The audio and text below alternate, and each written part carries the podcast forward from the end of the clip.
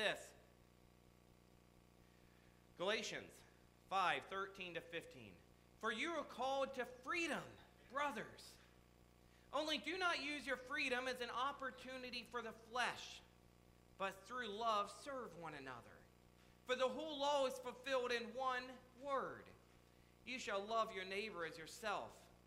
But if you bite and devour one another, watch out that you are not consumed by one another. We have been freed to serve. And there are a lot of different verses we can and will quote today, and I am running short on time, so I'm going to try and kind of cut and paste my sermon together today because I have so much to tell you about this. This is just so passionate to my heart to talk about how we are called to love one another.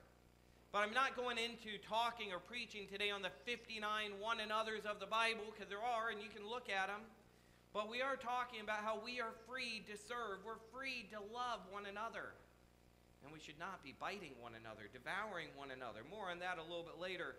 But to start out today, I thought I'd do something a little bit different. I heard this in a sermon as I was researching, and I thought, I'm going to come up with my own equation to go along with this sermon freed to serve. Now, I must admit, I am no mathematician. Algebra, math was my worst subject in school. In fact, I never even took geometry. I took Algebra 1 Part 1 one year of high school, Algebra 1 Part 2 another year. That's how dumb I was with math. I had to separate into two separate years.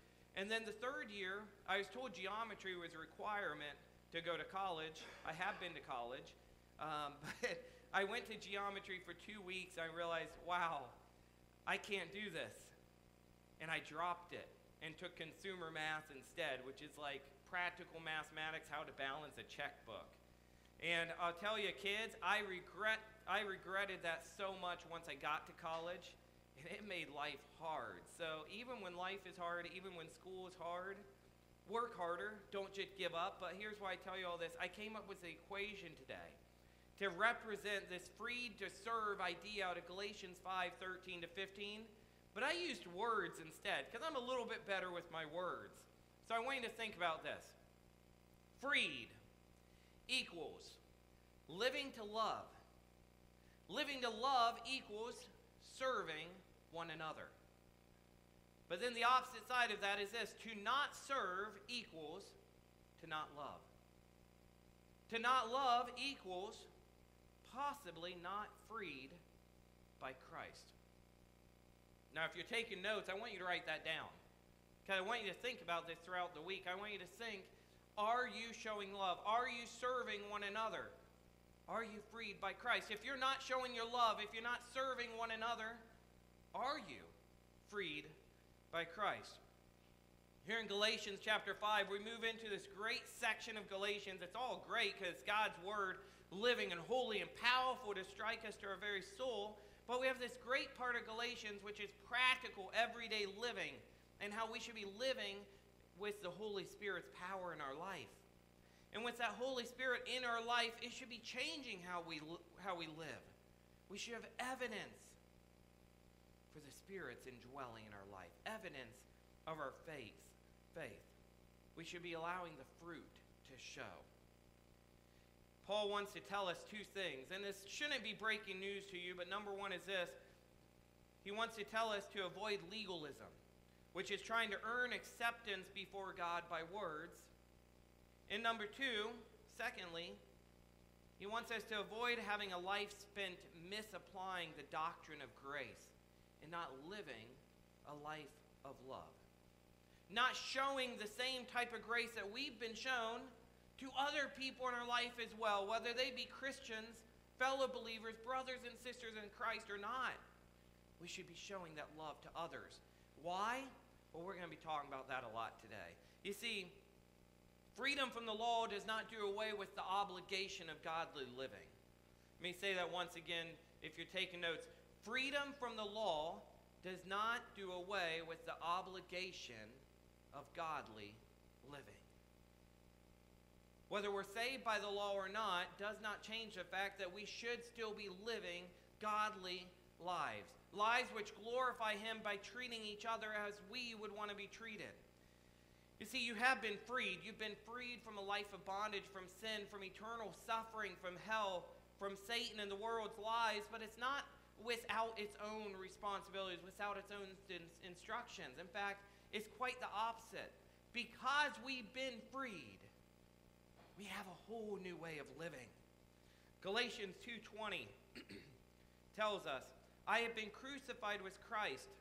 It is no longer I who live, but Christ who lives in me. And the life I now live in the flesh, I live by faith in the Son of God, who loved me and gave himself for me. If it is Christ who lives in us, then we should be living as Christ lives and how he died for us. When God looks down upon us, he sees Jesus' blood covering us. But are we acting like it?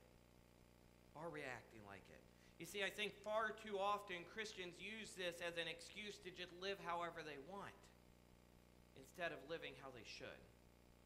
Selfishly, we live not thinking of the unsaved, the lost, not thinking about others around us, but we think about ourselves. And sometimes, I'm not saying this church, because I love this church, but we can all use a great reminder that sometimes the universal church and certain church bodies, local churches, they act like we're more of an elite country club instead of a community of believers. And as an elite country club, they come into a building and they say, What am I going to get for my time? What am I going to get for my money? Instead of saying, What can I give to God today? What can I give to God's people today? And I'm not talking financially. That's part of it because God does tell us to to give financially, but we also need to give our emotions. We need to give physically. We need to give mentally. We need to serve one another. We need to help one another. We need to love one another. We need to hug one another, as Leah Mona joked today. But it's so true. So often we're so focused on tearing one another down that we fail to lift one another up. And this is wrong. This is wrong. What example do we have from Jesus' life of tearing everybody down? What example do we have from Jesus' life of not serving, not loving other people? Mark 10:45 says, "For even the Son of Man did not come to be served, but to serve, and to give his life as a ransom for many." Christ wants us to love one another. John 13:35 says, By this everyone will know that you are my disciples if you love one another. If you love one another. So I have this question for you today, church. For all of us, church people, believers in Christ across the world, when people look at you, do they see Christ's disciples?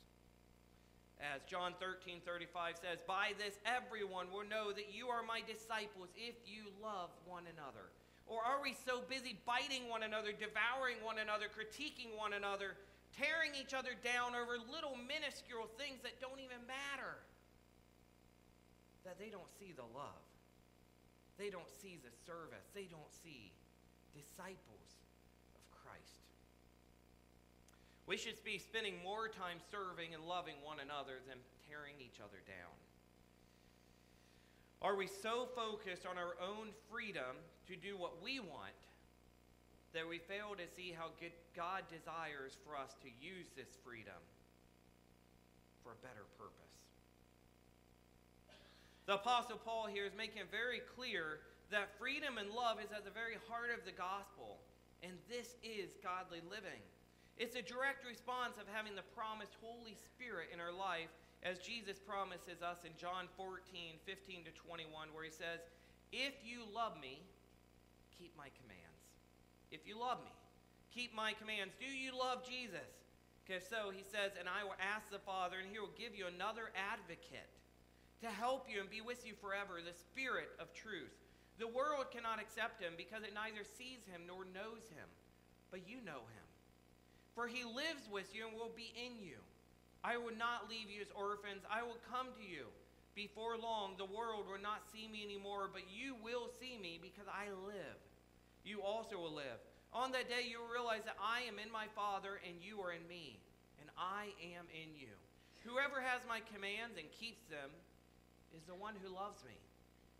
The one who loves me will be, be loved by my Father, and I too will love them and show myself to them. Do you love Jesus? I mean, I know we say it.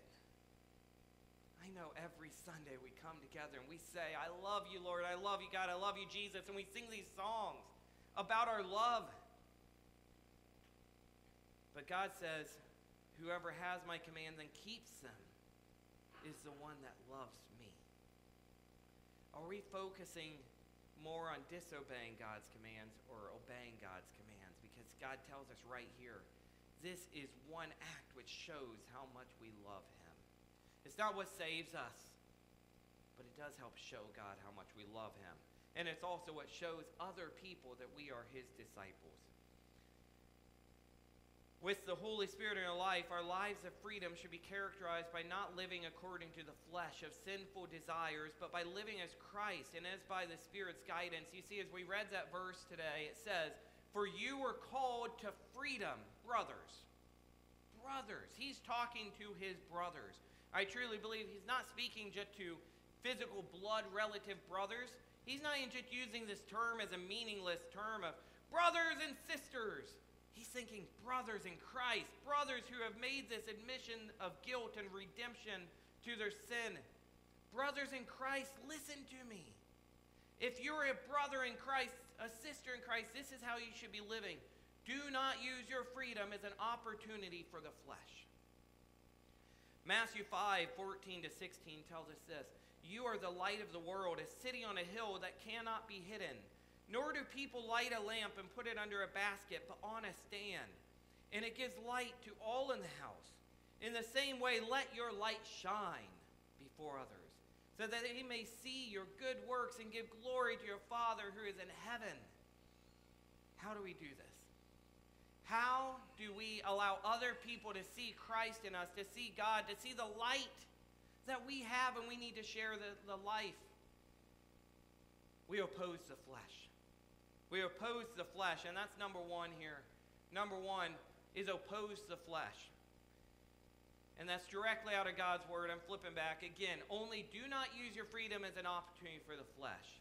Because we are freed, we oppose the flesh.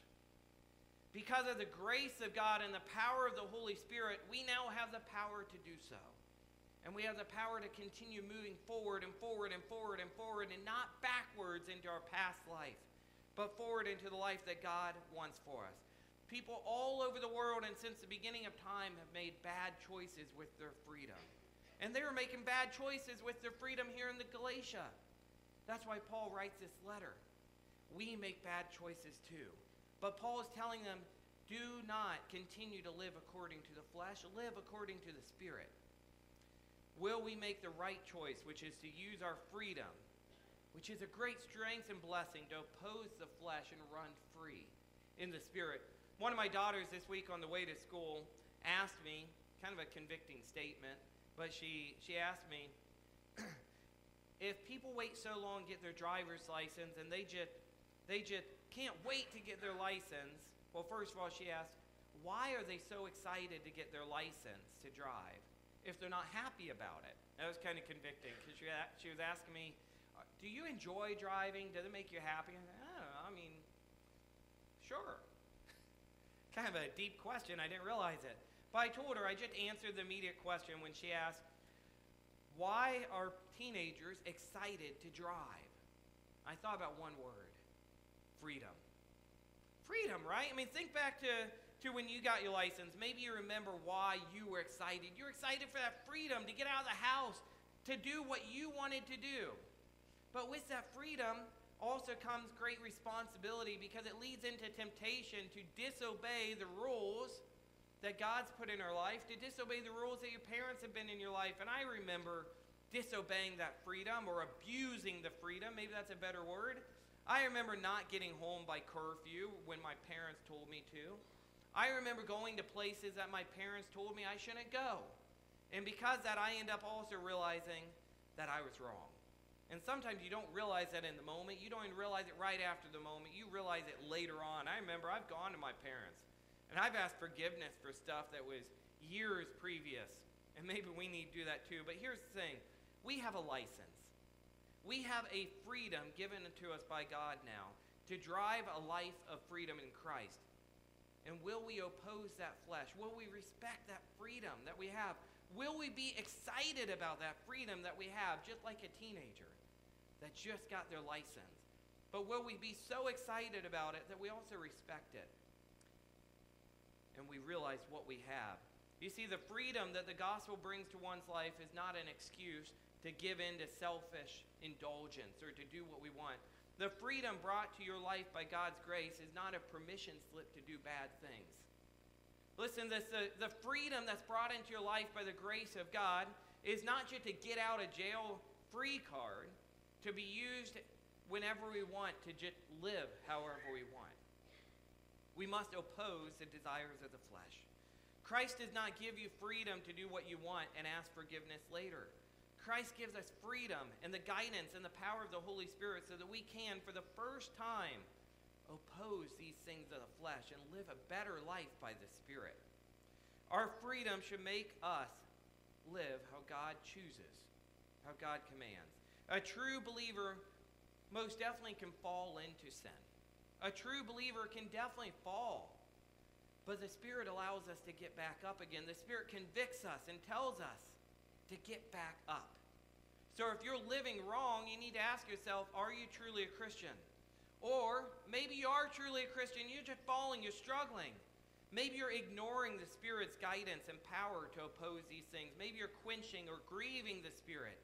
In such case, you need to repent and you need to turn away. You need to ask forgiveness and ask for His power to fill you. And by that, I want to specify you already have the power within you, but you're quenching it, and you need to let down the walls and allow that Spirit to fully take control in your life. The Holy Spirit should be convicting you to repent and turn away so that you can oppose the flesh. Which brings us to number two.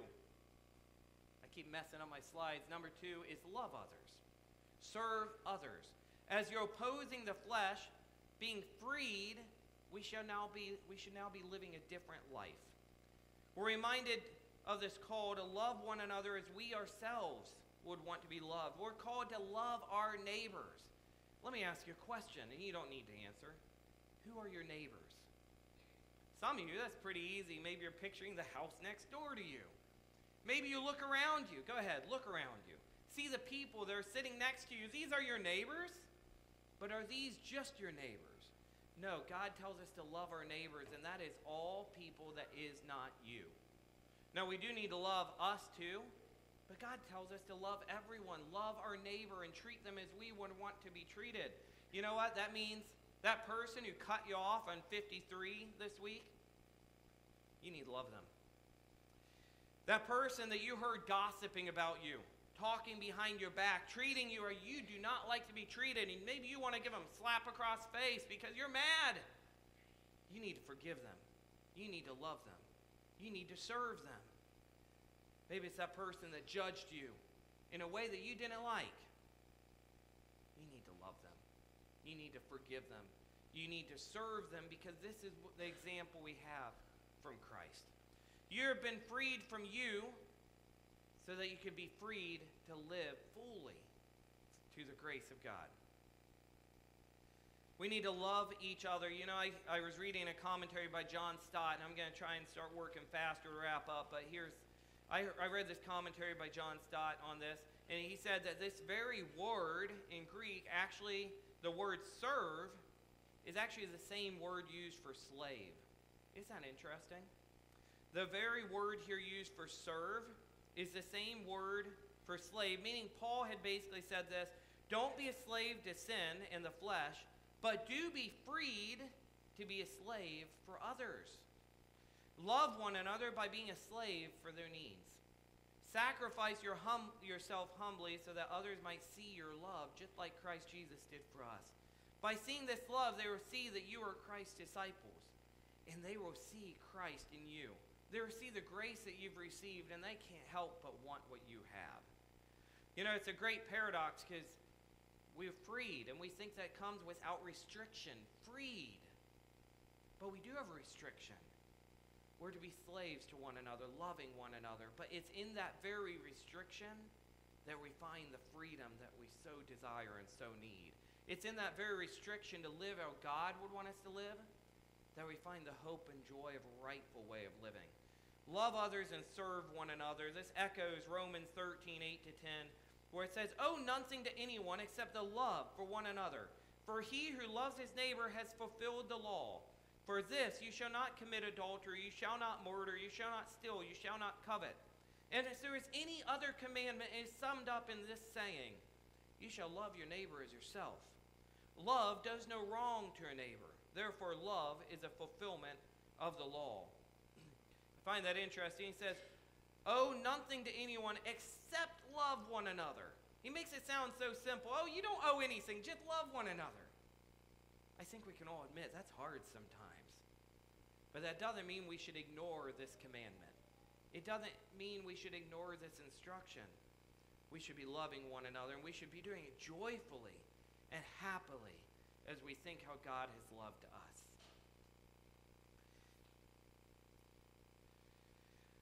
We're part of a Christian community, and so often we don't love each other how we should. David Platt says, Christ saved you, liberated you, so that you could be so committed to others that it looks like slavery. He went on to say, Do not presume you're growing when you're not in community. Do not be a Christian ninja, just sliding in and out of worship services and community with other believers without actually seeing you. The Lord saved us so that we could love and serve others as He has loved and served us.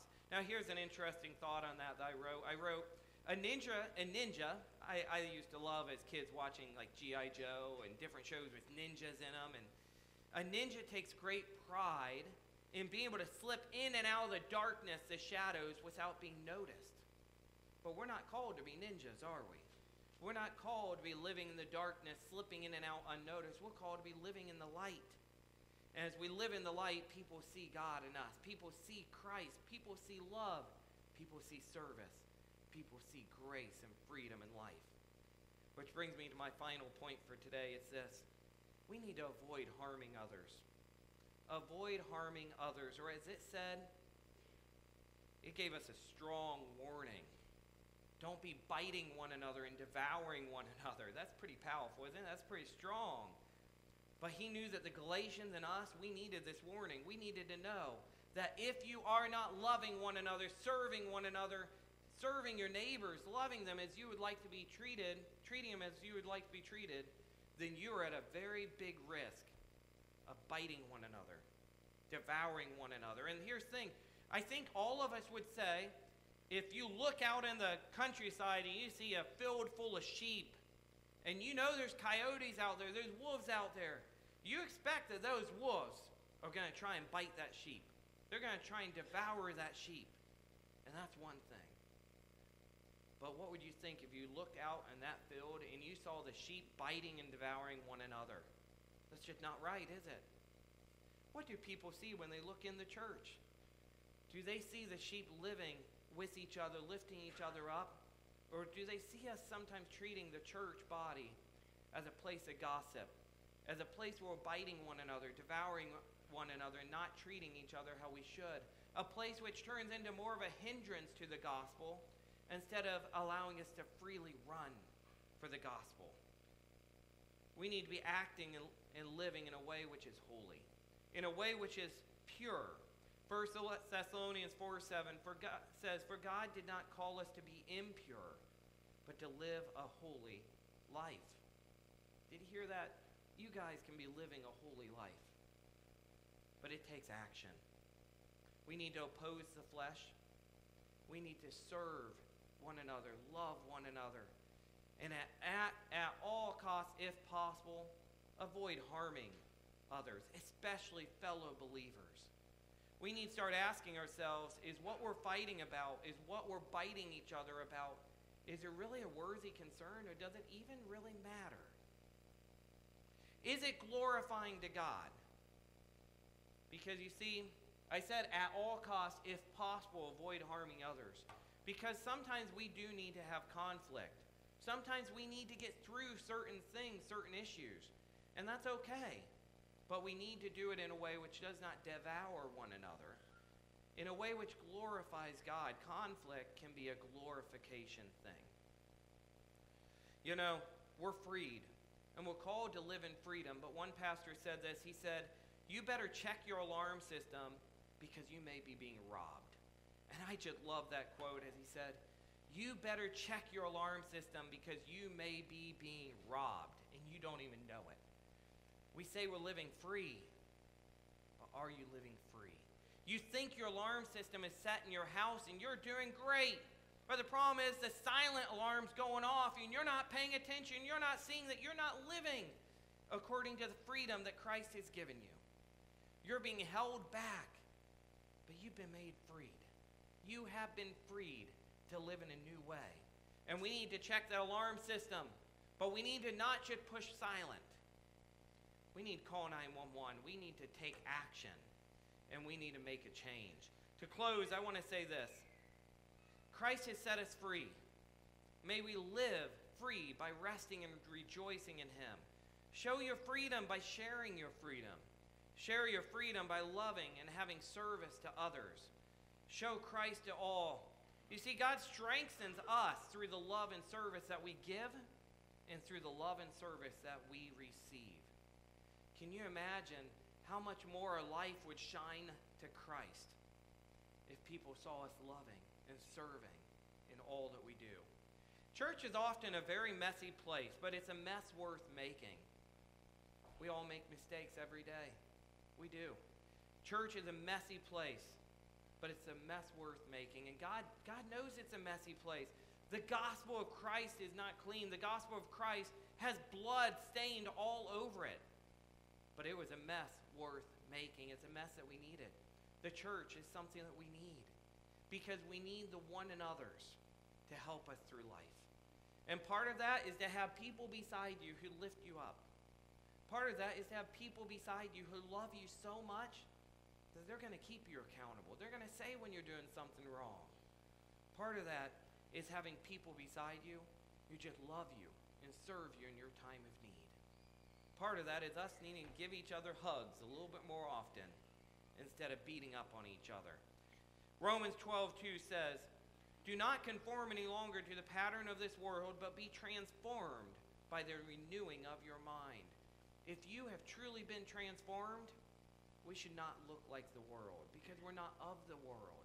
We should be living in a different way, and people should be able to see Christ because of how we love one another. We must be careful not to seek to kill and destroy the very lives that Christ wishes to save. The world does this enough. May we seek to save the lost and live truly free. And if you truly appreciate the love and service you have received through grace, you too should want to love and serve one another. Look up those 59 one another's of the Bible, and you'll see the power that Christ, that God desires for us to live with to be there for one another. And some of them do look very weird as you look, and one of them does say, treat one another with respect, love one another, coach one another, kiss one, greet one another with a holy kiss. There's some in there that might seem a little odd to you. But look to the one another's. Love one another. Serve one another. You have been freed to serve. May we run with that freedom today. Let me close in prayer. Lord God, we thank you for a magnificent day where we're blessed to be able to serve you and to live in freedom. But when we live in freedom, may we not abuse this freedom in a way which we just think we can neglect your mercy that you've given us, where we can think we can just live however we want and ask for freedom later. No, that's not how it works. We should not be abusing your grace. We should be fully grasping onto your grace in a way which we say we never want to turn back and live how we used to live because we love how we can live now with joy, with kindness, with peace, with comfort, with all the many things that you bless us with. And may we show these very things to everybody in our lives, whether it be people in this church, in the universal church of all believers, or whether it be just people of the world. May they know that we are your disciples because of how we live and the love that we show one another. And it's in your holy and powerful name we pray today. Amen. Amen. You're dismissed.